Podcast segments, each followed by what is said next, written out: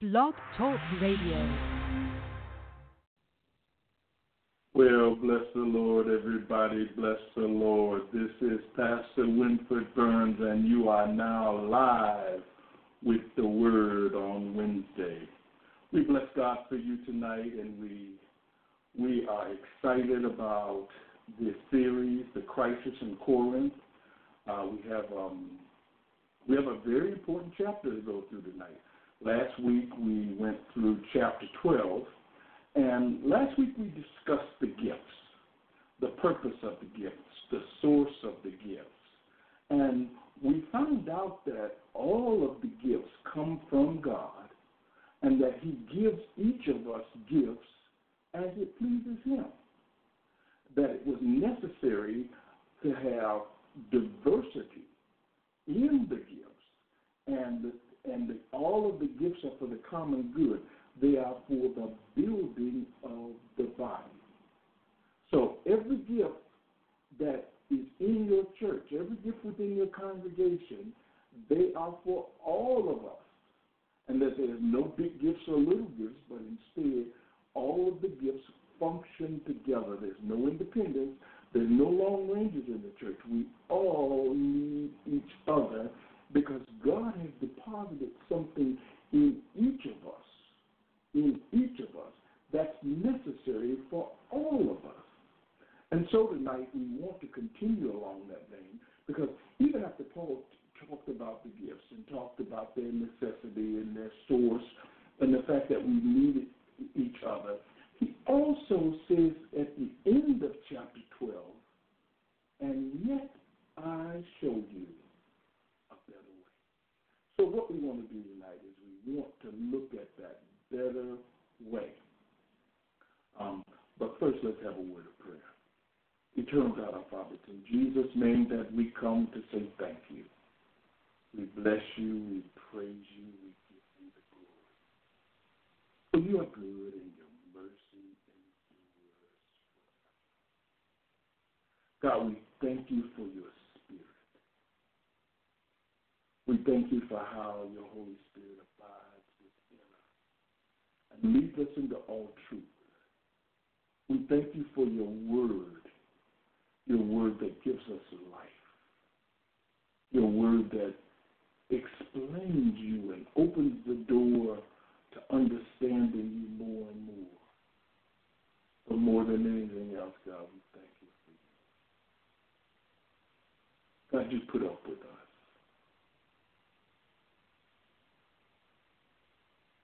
You put up with us. We think we know everything sometimes. Sometimes we we act like you're not even there, like you're not the source of our being. We get big headed and, and oftentimes forget about you and all that you do. But if it wasn't for you, God, where we be? Thank you for taking us out of chaos and bringing us into order. Thank you for bringing us from death into life. God, we bless you and we praise you. You are our God. You are our King. You are our Lord. You are our Savior. You are our source.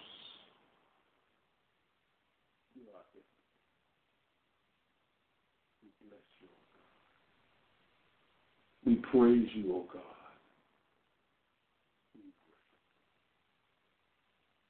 Father, our request tonight is that you would once again lead us into your word, that you would reveal yourself through your word and by your spirit. And that, God, that you would help us to do what's pleasing in your sight after you've taught us We thank you in Jesus' name. Okay. So what we want to do is we want to turn to the last. Um, want to go back to First Corinthians. And there's a lot that I could say, but if you've been following along, you remember that these folks are in the middle of an argument, and they and that these they're diverse people, and they are new to Christianity, and because of where they come from, their various opinions, the many stations in life that they have, there is chaos. And now Paul is moving through um, these passages, these questions of spirituality. Last week again, we talked about the spiritual gifts, and, and the question was, um, tongue, do, do tongues make you more spiritual? And we, we, we talked about that last week. And because they are all caught up in the, in the charismatic gifts.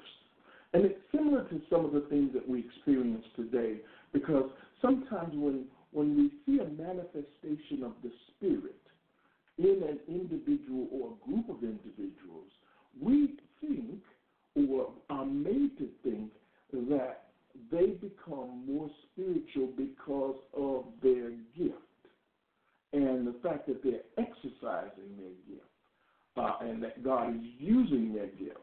And, and so we, sometimes we think lesser of ourselves because because we don't have that gift or that person or those persons are lording their gifts over us and, or even telling us that if you don't have this gift, you're not spiritual. And so this is kind of the situation that they're in. Paul in chapter 12 deals with that. And one of the conclusions that we came away with from last week is that um, that he says desire the gifts, but desire the higher gifts. And the higher gifts are those that advance the kingdom of God, namely the preaching, uh, the, the planting church, preaching and planting churches, and advancing the word of God. Those gifts that advance the gospel and bring more people into the kingdom of God. But even after saying that, he said, and yet I show you a more excellent way. And that's where we want to pick up tonight. Because chapter tw- chapter 13, and most, most if you've been around church any length of time, you know 1 Corinthians chapter 13 as the love chapter. And sometimes we take and we disconnect that and we we spend our time talking about this this thing called love. And we use it at, at weddings and, and we use it when we want to to, to uh, sound eloquent because it's a it's a wonderful piece of prose. It is just wonderful. But it is connected to chapter 12. And it precedes chapter 14 because what he's going to do in chapter 13 is he's going to set up chapter 14 and he finishes off chapter 12. So it's a connector. And I want you to see it that way because sometimes we take and we lift out um, chapter 13 and we think, oh, this just goes all by itself. No, it's a part of.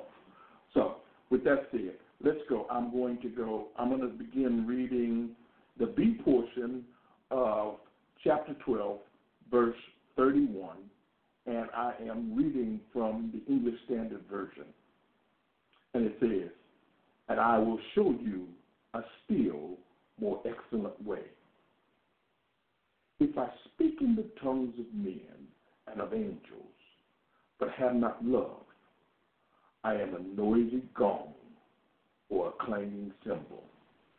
And if I have prophetic powers and understand all mysteries and all knowledge, and if I have all faith so as to remove mountains, but have not love, I am nothing. If I give away all I have, and if I deliver up my body to be burned, but have not love, I gain nothing. Look at what he says here. He says, look at what he says. If I speak in tongues, if I have prophetic powers, if I understand all mysteries and knowledge, if I have all faith, if I give away everything I have, if I even give up my body to be burned, and I have not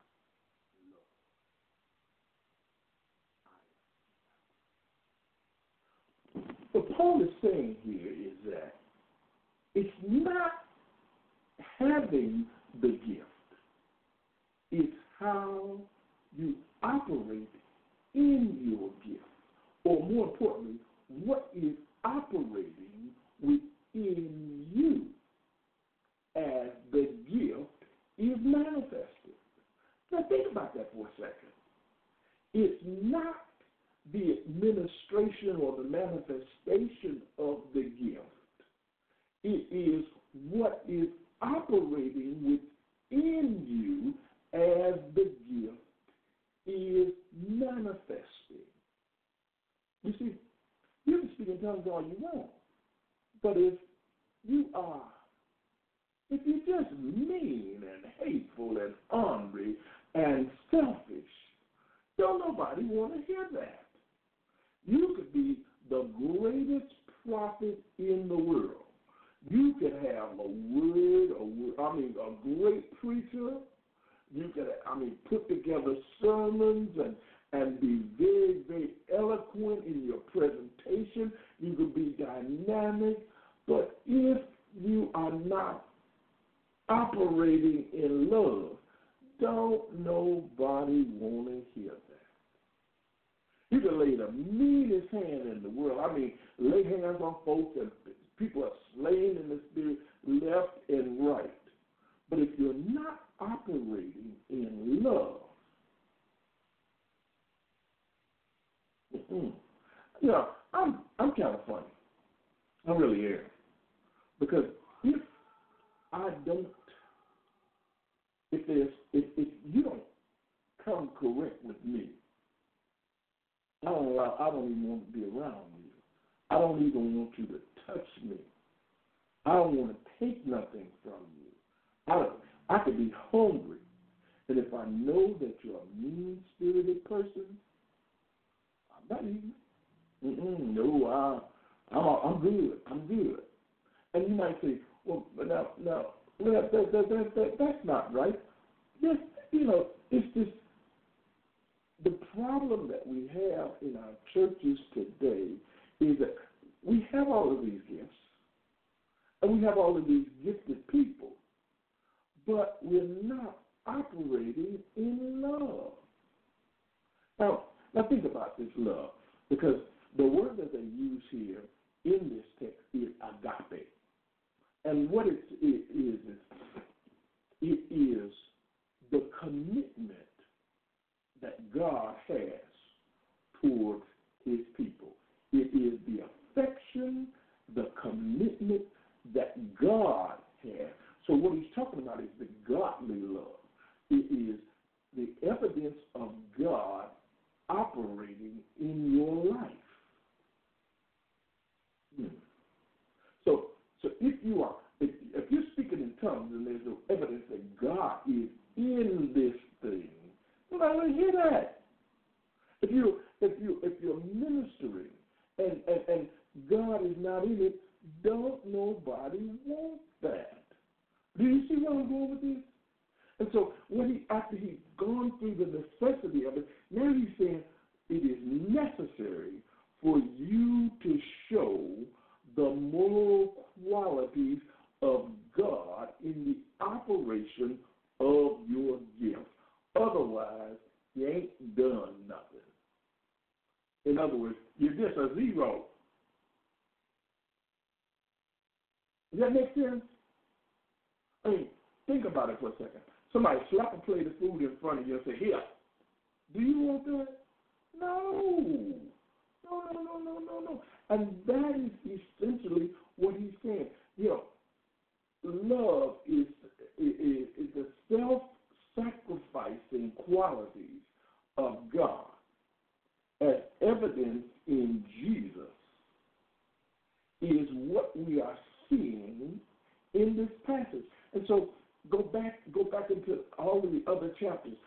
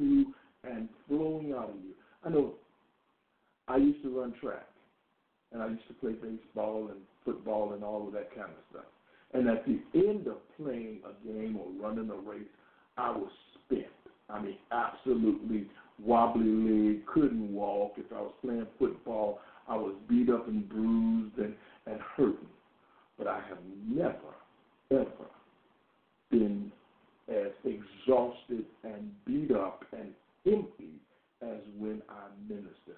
After a sermon,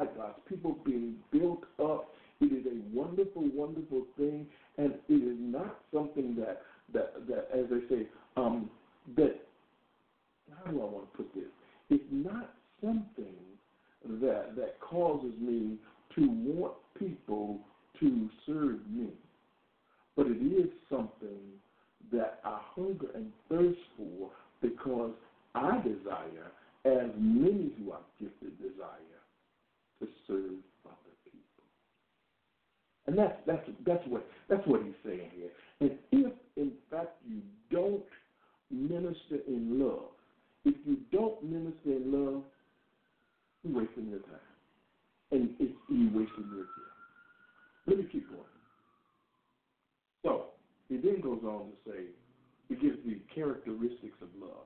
If you want to know, and then this this this little passage um, uh, that begins at verse four will tell you the character of love. And if you're smart, if you're smart, you can begin to weigh. You can begin to just examine yourself, examine what you are doing when you are ministering, and it will tell you whether you are a zero whether you're nothing, whether what you why you're ineffective in your ministry. And I, I spent I spent a lot of time today. I spent a lot of time today examining my ministry to see. Wait a minute, hold it. Am I really being effective, or is this, um, or or am I just wasting my time? Here, verse four. Love is patient and kind. Love does not envy or boast. It is not arrogant or rude. It does not insist on its own way. It is not irritable or resentful. It does not rejoice at wrongdoing, but rejoices with the truth. Love bears all things, believes all things, hopes all things, endures all things. Love never fears. Now, look at the look at the qualities of love. First, it says love is patient and is kind. I think in King James version it says love is long suffering. Love suffers long. What does that mean? Love does not respond or react to a wrong done to it, but instead responds in kindness. So if you do something to me and I'm and I'm operating in love, if you don't if you if you come at me the wrong way and I'm operating in love, I don't retaliate, but instead I'm patient with you and I'm understanding with you, and I, I, and instead of me saying, you know, I'm gonna get that joker off me right now, I'm tired of him. I said, no, God is working on it. I'm gonna pray, I'm gonna pray for him, and I'm going to instead of giving him what he gave me, I'm going to give him kindness. I'm going to be kind to them. Now, I, I, I've got a situation that I'm working on right now where I'm watching something that has irritated me. It's really irritated me because God allows me to see things even while they're happening and sometimes before they're happening. And He allows me to see the hand of, the, of Satan at work. And when I saw Satan's hand working and operating against me through an individual, or actually a group of individuals, my first thought was, well, I can get them.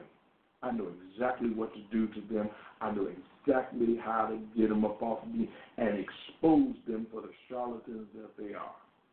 And I began to devise a way to do it too, because you know I'm smart like that. But then God began to speak, and He said, "Did I tell you to do that? Is that the way that I want things done?" Because there was going to be some deviousness in this thing. Yes, it was. And what was coming out of me, I was beginning to operate out of my flesh rather than yielding to the Spirit of God. And so I had to stop and I had to repent. And then I had to fight. Then I had to fight. Because the fight was not against those individuals. That wasn't the fight that I was supposed to be fighting. I had to resist the devil. And so that's where that patience and kindness comes in. I've got to be patient and trust God to work that situation out. And in the meantime, even though I know that Satan is using individuals against me, I still got to feed them the bread of kindness. Bless them that curse you. Pray for them that despitefully use you. Mm-hmm. You have to feed your enemies sometimes. And that's what he's directed me to do. Love does not envy or boast. In other words, uh, love is not jealous. Love does not spend time being boastful and bragging and I'm Mr. This and I'm so that and I'm all of this. No, that's not that's not love. That, that, love is not a, a thing, a, a, an activity of God that puts you down. The character of God is not to be boastful. God doesn't go around bragging about who he is. He just is. You don't have to brag. You know, if you, child of God, never have to brag, never have to worry about or desire something that is not yours, because the earth is the Lord. And anything that He has for you is for you, and you can have whatever you want. Mm-hmm. Yes, you can. He's not arrogant or rude. He is not arrogant or rude. I don't have to go any farther than that. It does not insist on its own way. Let that sink in for a second. You always got to have your way. Always. If it if it don't go your way, you got attitude. That's not God. That's not a God. That's you. That's a manifestation of the flesh. Does not is not irritable or resentful. It does not rejoice at wrongdoing. So when God finally moves in on the scene and he allows those individuals to get caught in their mess and they get their comeuppance for the things that they've done. They begin to reap for what they sowed. You ain't sitting around saying, about time. I knew God was going to get them and clapping your hands and all excited because they finally got what they had coming. No. Mm-mm. It says, weep with those who weep. You see, that when a person is caught in their sin, when a person is caught in their sin, that's when they're most vulnerable to ministry. One of the things that we do in the household of faith is that when we see a person that's down, when we see a person that's under judgment, when we see a person who is being disciplined by God, we kick them. We kick them. And oftentimes we turn them. You know, Paul talks about turning somebody over to the devil. We turn more people over to the devil than we turn over to God. And when a person is hurting, that's when, oh, they're so vulnerable to ministry. They're so needful of the love of the saints. They need people to gather around them. You know, I've seen young girls who um, get pregnant out of wedlock. I've seen the church just run them out. And the main people that ran them out, if you go back and you check the birth certificates of their kids, you'll find some stuff there. But yet, now that they've gotten past that and that that's covered up, they want to go and they want they want to run these young girls out. Or I see, I, I remember a situation where a young boy got caught in a lot of trouble, a lot of trouble, and he was rather prominent within the church. He was one of the up and coming young men. That boy got the week before he got in trouble. Everybody was celebrating him and patting him on his back, and you know, and then crowding around him. Then he got in trouble, and when nobody even sit next to him in church. I still remember seeing that kid with his head hanging down, and I still and I told my wife, even though I was, you know, I, I was supposed to be in the pulpit, I said I ain't going up there today. I'm going. I'm going to sit with him. And I brought that young kid next to me, and I set that kid next to me. I said, "You sit with me from now." I saw another, as another instance at another church that I was at, where a young lady who had gotten herself in a lot of trouble, and she was in ministry, as a matter of fact, and everybody began to shun her.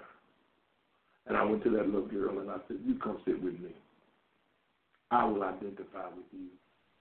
I ain't ashamed of you. You was my sister yesterday. You my sister today." And then I wound up going to the pastor and I said, "Hey, how long you gonna keep that girl in purgatory?" How long you gonna treat her like that, like she ain't nobody? How how, how long is her punishment? How, since when do we have the right to punish people? If we if, if God treated us like we treated some folks, you know what? Would none of us be here. But God says, mercy. So if you want to show me, show some mercy. Yeah, there's some discipline necessary. But discipline ain't always beating a person down or, or dragging them through the mud or parading their sin in front of the whole church. That's not discipline. That's that's I don't that's just that's just wrong. That's what that is. Anyway, it says, love bears all things. That's what I was just alluding to. Love bears all things. Love carries. Love stands up. Love stands up to the test. So when it's challenged, when when sin challenged God, God figured it out. God had a plan to deal with man's sin. And what was his plan? He says, I will send my son to pay for the sin. I will sacrifice for my children. If you really love, then you sacrifice. You sacrifice. Keep going. Love bears all things, believes all things, hopes all things, endures all things. Love never ends. Now, this is this is the good part right here. This is the good part. Paul is going to say in these next verses, the gifts are temporary. Love is permanent. That's what these next verses say. The gifts are temporary. They are for now. They are for edifying the church. But love is forever. Listen to this.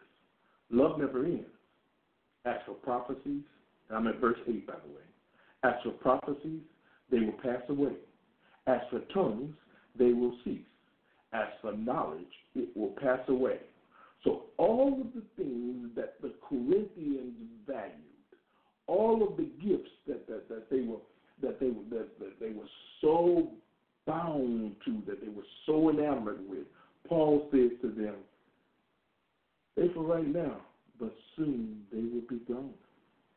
When they have fulfilled their purpose within the body of Christ, when Jesus comes again and brings his glorious bride with him, or takes his glorious bride out of this world,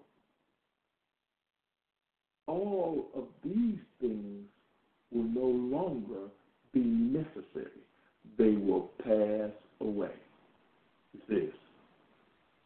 For we know in part, I'm at verse 9, for we know in part, and we prophesy in part, but when the perfect comes, the partial will pass away. When I was a child, I spoke like a child. I thought like a child. I reasoned like a child. When I became a man, I gave up childish ways. For now we see in a mirror dimly, but then face to face. Now I know in part, then I shall know fully, even as I have been fully known. What he's saying here is that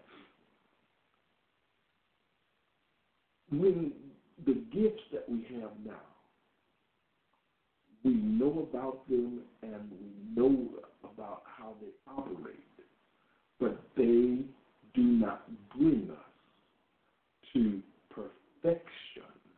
They are for but they do not bring us to perfection. And when we talk about perfection here, what we're talking about is completeness, wholeness. That's what, in, in this context, when we talk about perfect, we're talking about completeness. They don't make us complete. They build us up, but it does not make us complete. And the way we, we operate in the gifts and the, the and getting the things that we need, we need. What's happening here is that God is raising us up, and as we walk with Him, and as He reveals Himself to us through gifts, sometimes, and through our through His Word and through His Spirit, we are being built up. And one day, when He returns, we will come to completeness. But in the meantime, as we grow, Paul is going to use this metaphor of a child. When I was three years old, or or no, I was I, I was out of diapers by then. But when I was young, I used to, you know, I needed a diaper. As I got older, I didn't need a diaper anymore. When I was young, I needed a bottle. As I got older, I, I learned how to use a spoon and then graduated to a fork. I didn't know how to tie my shoes up, but now I know how to tie my shoes up. So the, when I was young, I acted like and did things like a, a one-year-old, a two-year-old, a teenager, or a young adult, or, or, or an adult, and now a mature man. The things that I used to do because of my knowledge of them and the, the or limited knowledge of them caused me to act a certain way. But now that I know better, I do better. And that's what he's positing here. He now, what you used to do, the way you used to act, because you didn't know, now you know. So now that you've grown, act like you're grown. Now that you're mature, act like you're mature. Now that you know that the gifts that you have are to be operated in love, then operate in love with them. That's that's that's that's basically what this passage is saying. He says, and one day, even right now, you'll be holding an image in a mirror. But ain't nothing like seeing them face to face. And one day we will see God face to face. Our interaction with the Spirit right now is based upon the revelation that we have from afar. But soon, soon, we'll be up close and we no longer have to look and see it in a mirror. We will see God for ourselves. So now faith, hope, and love abide. These three. But the greatest of these is love. Yeah, we need faith. Faith allows us to trust in God. We need hope. Hope points us towards our future and keeps us moving. We need love because love helps us to operate in the gifts. And not only that, love helps us to show the world God Himself. But faith, we won't need that when Jesus is here. Hope, we won't need that when Jesus is here. But love, oh yeah, we'll always need love God is love. I pray tonight that you have, as you read this chapter, that you'll now read it and reread it again in the context of the operation of the gifts. Read it from that perspective and see what God says to you. Now, you've the collective experience of studying this with us tonight. But I believe that God wants to say something to you, individual. I really believe that. And because I know that God wants to speak to you, and because I know that, that, that there's some things that He wants to show you about the operation of your gift, and in some instances, He wants to reveal to you the gift that He has that's been lying dormant within you because you deny the fact or that you don't know how to operate it or whatever. But what I want you to do is I want you to reread. As a matter of fact, why don't you reread chapter 12 and chapter 13 and look at it from the context in which it was just taught. Look at it from that perspective. And as you look at it, then I want you to ask God, Lord, this gift that you gave me, what is it? This gift that that that that, that I have. What are you going to do with it? What are you going to do with it? Well, if you know the gift and you've been operating in the gift, have I been a blessing with this gift? Or am I just using this gift to serve myself? Do I use is my gift just give me status within the body? Or is the gift that you have given me being utilized properly in love? Am I a zero or am I really being used to edify the body? Eternal God, our Father, it's in Jesus' name that we come. That we come searching. Because you've given us gifts. Sometimes, God, we haven't used them to your glory. But instead, we've used them to glorify ourselves.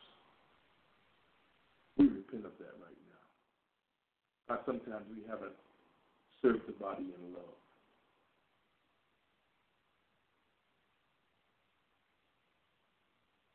But instead, Father, we've served, we just kind of throw something out at them because we get it. We repent of that right now. Father, search us. Search our hearts tonight. Search our minds. Search our spirit.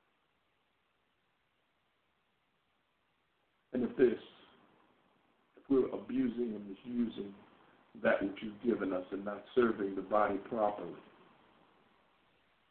we pray your forgiveness and we ask for your correction.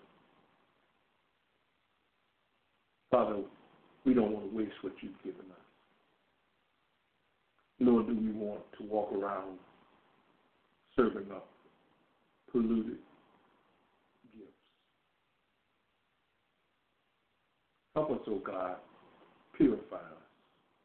Make us the servants that you have called us to be. In Jesus' name, amen. You know, just very, very quickly, and I'm I'm done for the night.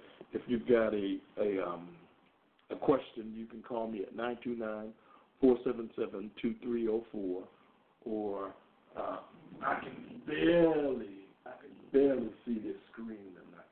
I can barely see it. You know, I got this new studio set up, and I'm actually um, got some cameras running in the background because it's you know we're doing a, a big project anyway.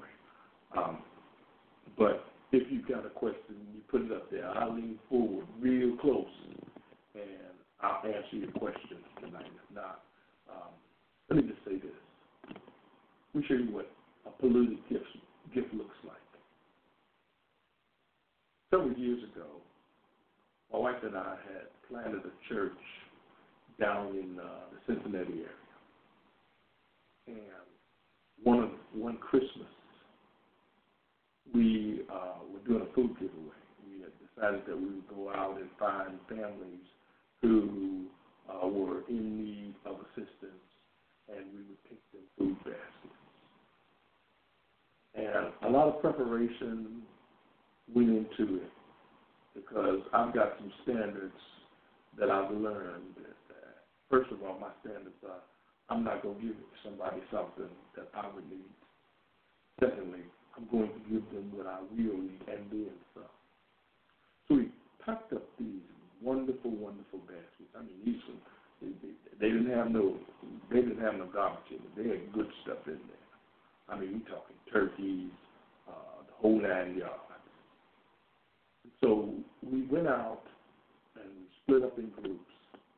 And I'll never forget, my wife and I, we went out into a uh, an area that on the surface it looked like it was well to do, but as we got up in there, we found out those people. And so we went in, and in particular, there were some places that I didn't want my wife to go up in. I tell her, you know, you wait here, let me go ahead. And she was like, no, I'm going to. So we went into a lot of very bad places, and they were terrible looking. We went into one house. I'll never forget this house. Uh, we went in, and we the lady wanted us to put it in her kitchen and see over the floor of the uh, of the kitchen, and, and oh, it was just terrible. It was just terrible. And so we got done with it. We gave away all of, delivered all the food baskets and we were on our way back to the church to meet up with the other groups. And on the way back, you know, we were feeling good about ourselves because we had really done some ministry. We had really helped some people. And the Lord spoke to me. And he said, oh, so you, you think you're doing something? And I was like, well, God, we did. We fed the poor. That's what we're supposed to do. And he asked me a question he said, um, okay, you gave some food. Now, would you be willing to go back and eat with them. And I remembered the places that we had been and the conditions of their houses. And I specifically remember that lady that had all of that, that the feces and stuff on her floor and how nasty that place was. And I was like, no. And then the Holy Spirit spoke and said, then you haven't done anything. And right then and there, I was embarrassed. Because I was treating those people like you treat an animal in a zoo. I was willing to throw them some food, but I wasn't willing to sit down with them in there and right where they were and fellowship with them. So I didn't really love them. I was just trying to, you know, check off one of the boxes on the things to do. God wants us to be better than that. So now, no matter where you are, no matter what it is, I know that uh, wherever you are, if I'm coming there, I got to come all the way, and I got to be willing. That's what I learned. To sacrifice, to sacrifice everything, and to be willing to get down in the muck and the mire, just like God did for us. Well, hey, I had to get that in because I that, that left a profound impact on my life, and I'm sure that you've got some stories that you could tell. But I'm gonna we're gonna call it a night. Uh, next week we'll get into chapter 14, and hopefully I will have shaken this cold. And once we get through these gifts, I'll probably start feeling a lot better because Satan is determined that we won't tell teach these gifts, and I'm every bit as determined that we will teach you these gifts that the purpose of the gifts, and we'll continue on chapter 14 next week. So I pray that you've had a wonderful, wonderful night. This has been Pastor Winfred Burns, and I've been live with the Word on Wednesday. See you next